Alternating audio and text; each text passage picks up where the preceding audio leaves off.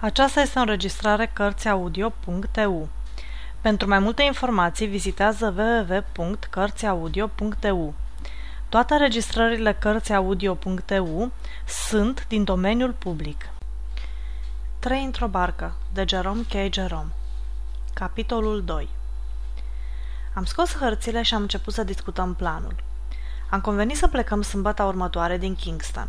Harris și cu mine urma să pornim dimineața ca să luăm barca și să o ducem la Chelsea, unde trebuia să ne întâlnim cu George, care nu putea părăsi City, partea comercială a Londrei, înainte de amiază.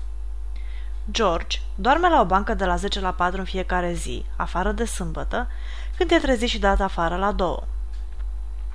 Se punea întrebarea dacă vom dormi în aer liber sau prin hanuri.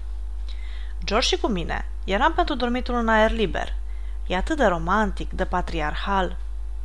Treptat, treptat, amintirea urie a soarelui mort se stinge în inimile norilor reci și triști.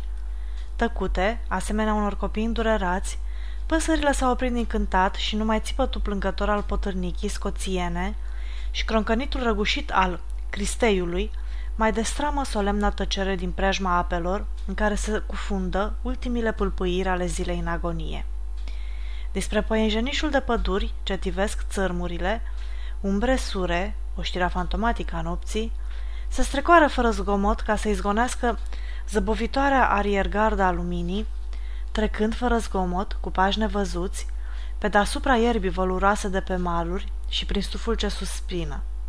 Iar noaptea, pe tronul ei sumbru, își strânge aripile negre peste lumea care se întunecă, și din palatul ei spectral, luminat de stele palide, împărățește în tăcere. Ne adăpostim bărcuța într-un colț liniștit, ridicăm cortul, pregătim o cină ușoară și ne ospătăm. Ne umplem și ne aprindem apoi pipele și spărăvăim despre una și alta în șoaptă.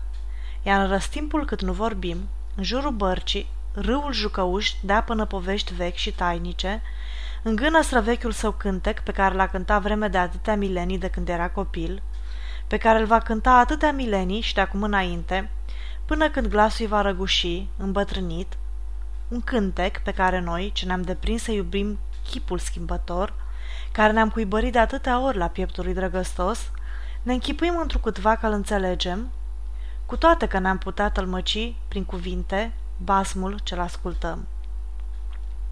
Iată-ne dar, șezând pe țărmul râului, în timp ce luna, care îl îndrăgește și ea, se apleacă să-l sărute cu sărut de soră, înlănțuindu-l cu brațele ei argintii.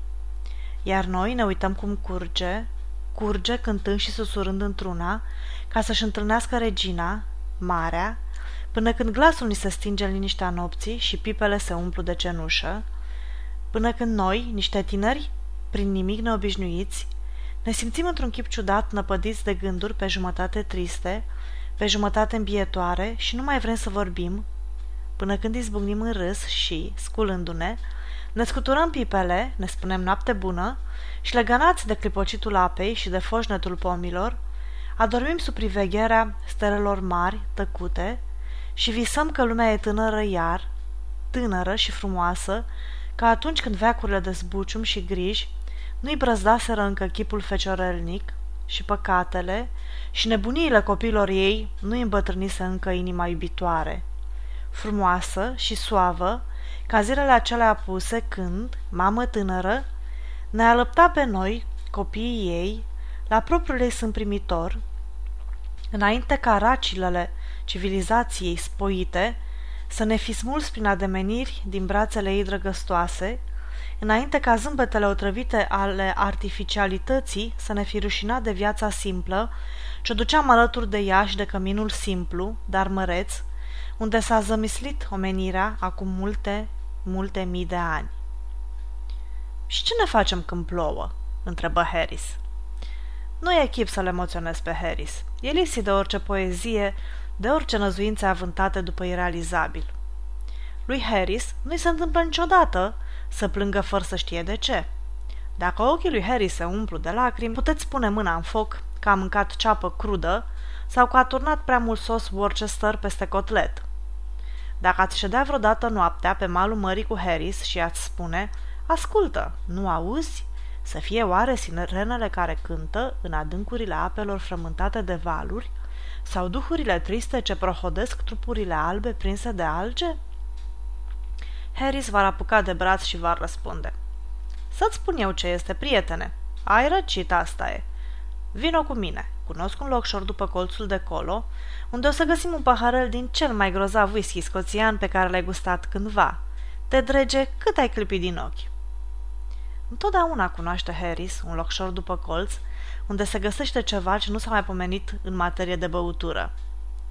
Cred că dacă l-ați întâlnit pe Harris în rai, presupunând că așa ceva e cu putință, v-ar întâmpina întârziat cu Grozav, mă bucur că ai venit, dragă. Am găsit un locșor după colț unde au niște nectar pe cinste. În cazul de față, totuși, e vorba de camping.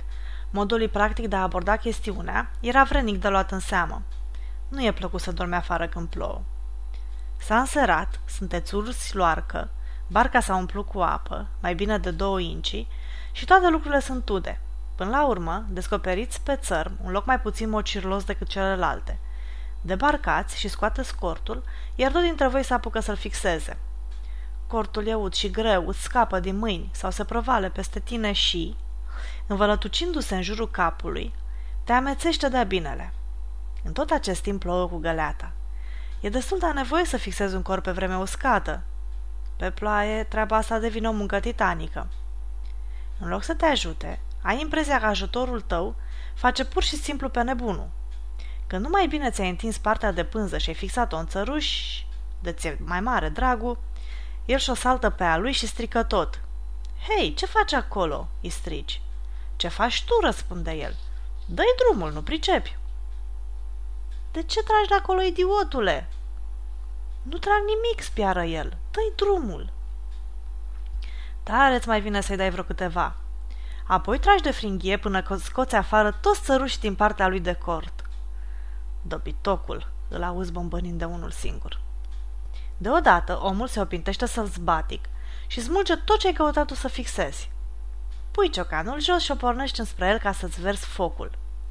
În același timp pornește și el, exact în aceeași direcție, ca să-ți explice care e părerea lui.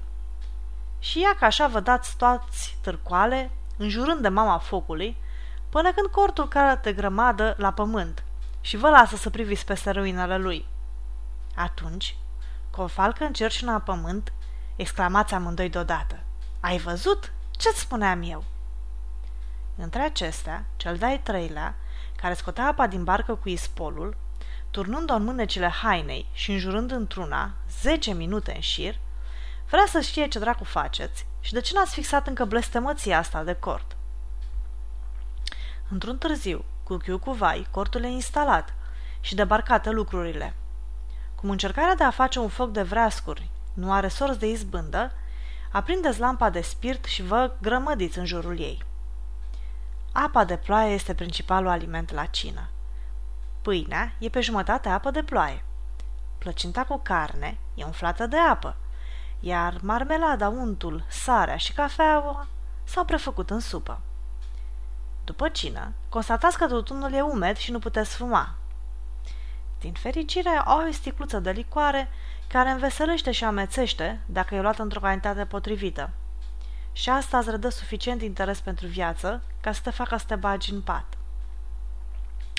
Acolo visezi că un elefant ți s-a așezat pe piept și că vulcanul e erupt și te-a zvârlit în fundul mării, în timp ce elefantul continuă să doarmă nestingherit pe pieptul tău. Te trezești și ai revelația subită că s-a întâmplat ceva cu adevărat groaznic. Prima senzație este că a venit sfârșitul lumii. Pe urmă, îți faci socotala că nu se poate și că e vorba de tâlhar și criminal sau de un incendiu, presupuneri cărora dai glas potrivit metodelor obișnuite. Nu-ți vine totuși nimeni în ajutor. Și tot ce știi este că mii de oameni te îngheoldesc cu picioarele și te înăbușe. Mai e cineva în restriște. Îi auzi câncetele sub patul pe care dormi. Hotărât, în orice caz, să-ți vinzi cum pielea, te lupți cu frenezie, izbind în stânga și în dreapta, cu mâinile și picioarele, și răgnind tot timpul ca din gură de șarpe, până când se desface ceva și te pomenești cu capul în aer proaspăt. La două picioare de părtare, deslușești ca prin ceață chipul unui bandit pe jumătate îmbrăcat, gata să te răpună, și te încordezi pentru o luptă pe viață și pe moarte, când deodată te dumirești că e Jim. A, tu erai, spune el, recunoscându-te în aceeași clipă. Da, îi răspuns tu frecându-te la ochi. Ce s-a întâmplat? A căzut porcăria asta de Bill, mi se pare, spune el. Unde e Bill? Cu mâinile pâlnie, strigați amândoi din răsputeri. Bill! Iar pământul de sub picioarele voastre freamătă și se cutremură.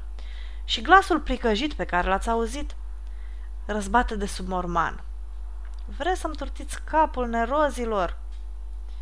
Bill se zbate și iese la suprafață.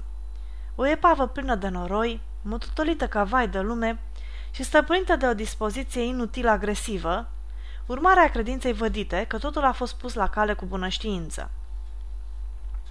Dimineața, din pricina răcelii contractate noaptea, sunteți tu trei fără glas și, cum aveți chef de ceartă, vă jurați în șapte răgușită tot timpul cât ține gustarea. A hotărât așadar să dormim afară în nopțile frumoase. Și ca oamenii care se respectă, să tragem la hanuri și la hoteluri și la restaurante pe vreme ploioasă sau ori de câte ori vom simți nevoia de schimbare. Montmorency salută acest compromis din toată inima. Pe el nu îl îmbie singurătatea romantică, în schimb se dă în vânt după zgomot și vulgaritate. Când vă uitați la Montmorency, vă vine să credeți că e un înger trimis pe pământ în chip de mic fox terrier, pentru temeiuri tăinuite curozității omenești. Ah, cât de rea e lumea asta și cum aș vrea eu să întreprind ceva, ca să o fac mai bună și mai nobilă. Are veșnic aerul să spună Montmorency, făcând să lăcrimeze ochii doamnelor și domnilor bătrâni și cucernici. Când l-am primit în subzistență, nu mă gândeam că îl voi putea ține multă vreme lângă mine. Mă așezam și îl priveam, în timp ce stătea culcat pe rogojină și se uita la mine, și îmi ziceam, câinele ăsta n-are mult de trăit. Va fi răpit de ceruri într-un rădvan de foc, asta o să-i se întâmple. După ce am plătit însă pentru vreo duzină de pui pe care îi răpusese, după ce l-am scos dintr-o sută de lupte de stradă, târându-l de ceafă, în timp ce el mâria și dădea din picioare, după ce o femeie scoasă din mici de furie mi-a adus spre convingere o pisică moartă și m-a numit ucigaș, după ce am fost îndată judecată de un vecin pentru că țin dezlegat un câine feroce, care l-a imobilizat într-un șopron, ținându-l să stea acolo vreme de două ceasuri pe o noapte geroasă. Și după ce am aflat că grădinarul, pe care de altfel nu-l cunosc, a câștigat 30 de șilingi, făcând așa că Montmorency va omorâ atâția și atâția șoareci în atâta și atâta în timp, am început să mă gândesc că la urma urmei ar putea să-mi fie lăsat să hălăduiască o bucată de vreme pe pământ. Pentru Montmorency, a trăi înseamnă să dea târcoale grajdurilor, să strângă o liotă de, din câinii cu reputația cea mai proastă din oraș și să-i conducă în ordine de bătaie spre mahalale, ca să lupte cu alți câini de jalnică reputație. Și de aceea, după cum am mai amintit, aprobă fără nicio rezervă propunerea cu hanurile, restaurantele și hotelurile. După ce am rezolvat astfel problema dormitului, spre mulțumirea noastră a tuturor, singurul lucru care mai rămânea de discutat era ce anume să luăm cu noi. Ori tocmai în clipa în care începeam să intrăm în miezul chestiunii, Harris declară că am făcut destulă oratorie pentru sarea aceea și, fica, și că ar fi cazul să mai ieșim, ca să ne mai înviorăm, adăugând că a găsit un locșor în dosul pieții, unde are un whisky irlandez care face toți banii. Lui George era sete. Nu știu când nu e setea lui George. Și cum presimțeam că puțin whisky fierbinte cu o felioară de lămâie m-ar mai întrăma și pe mine, dezbaterea, cu aprobarea tuturor, fu amânată pentru seara următoare. Membrii adunării își puseseră pălăriile și ieșiră.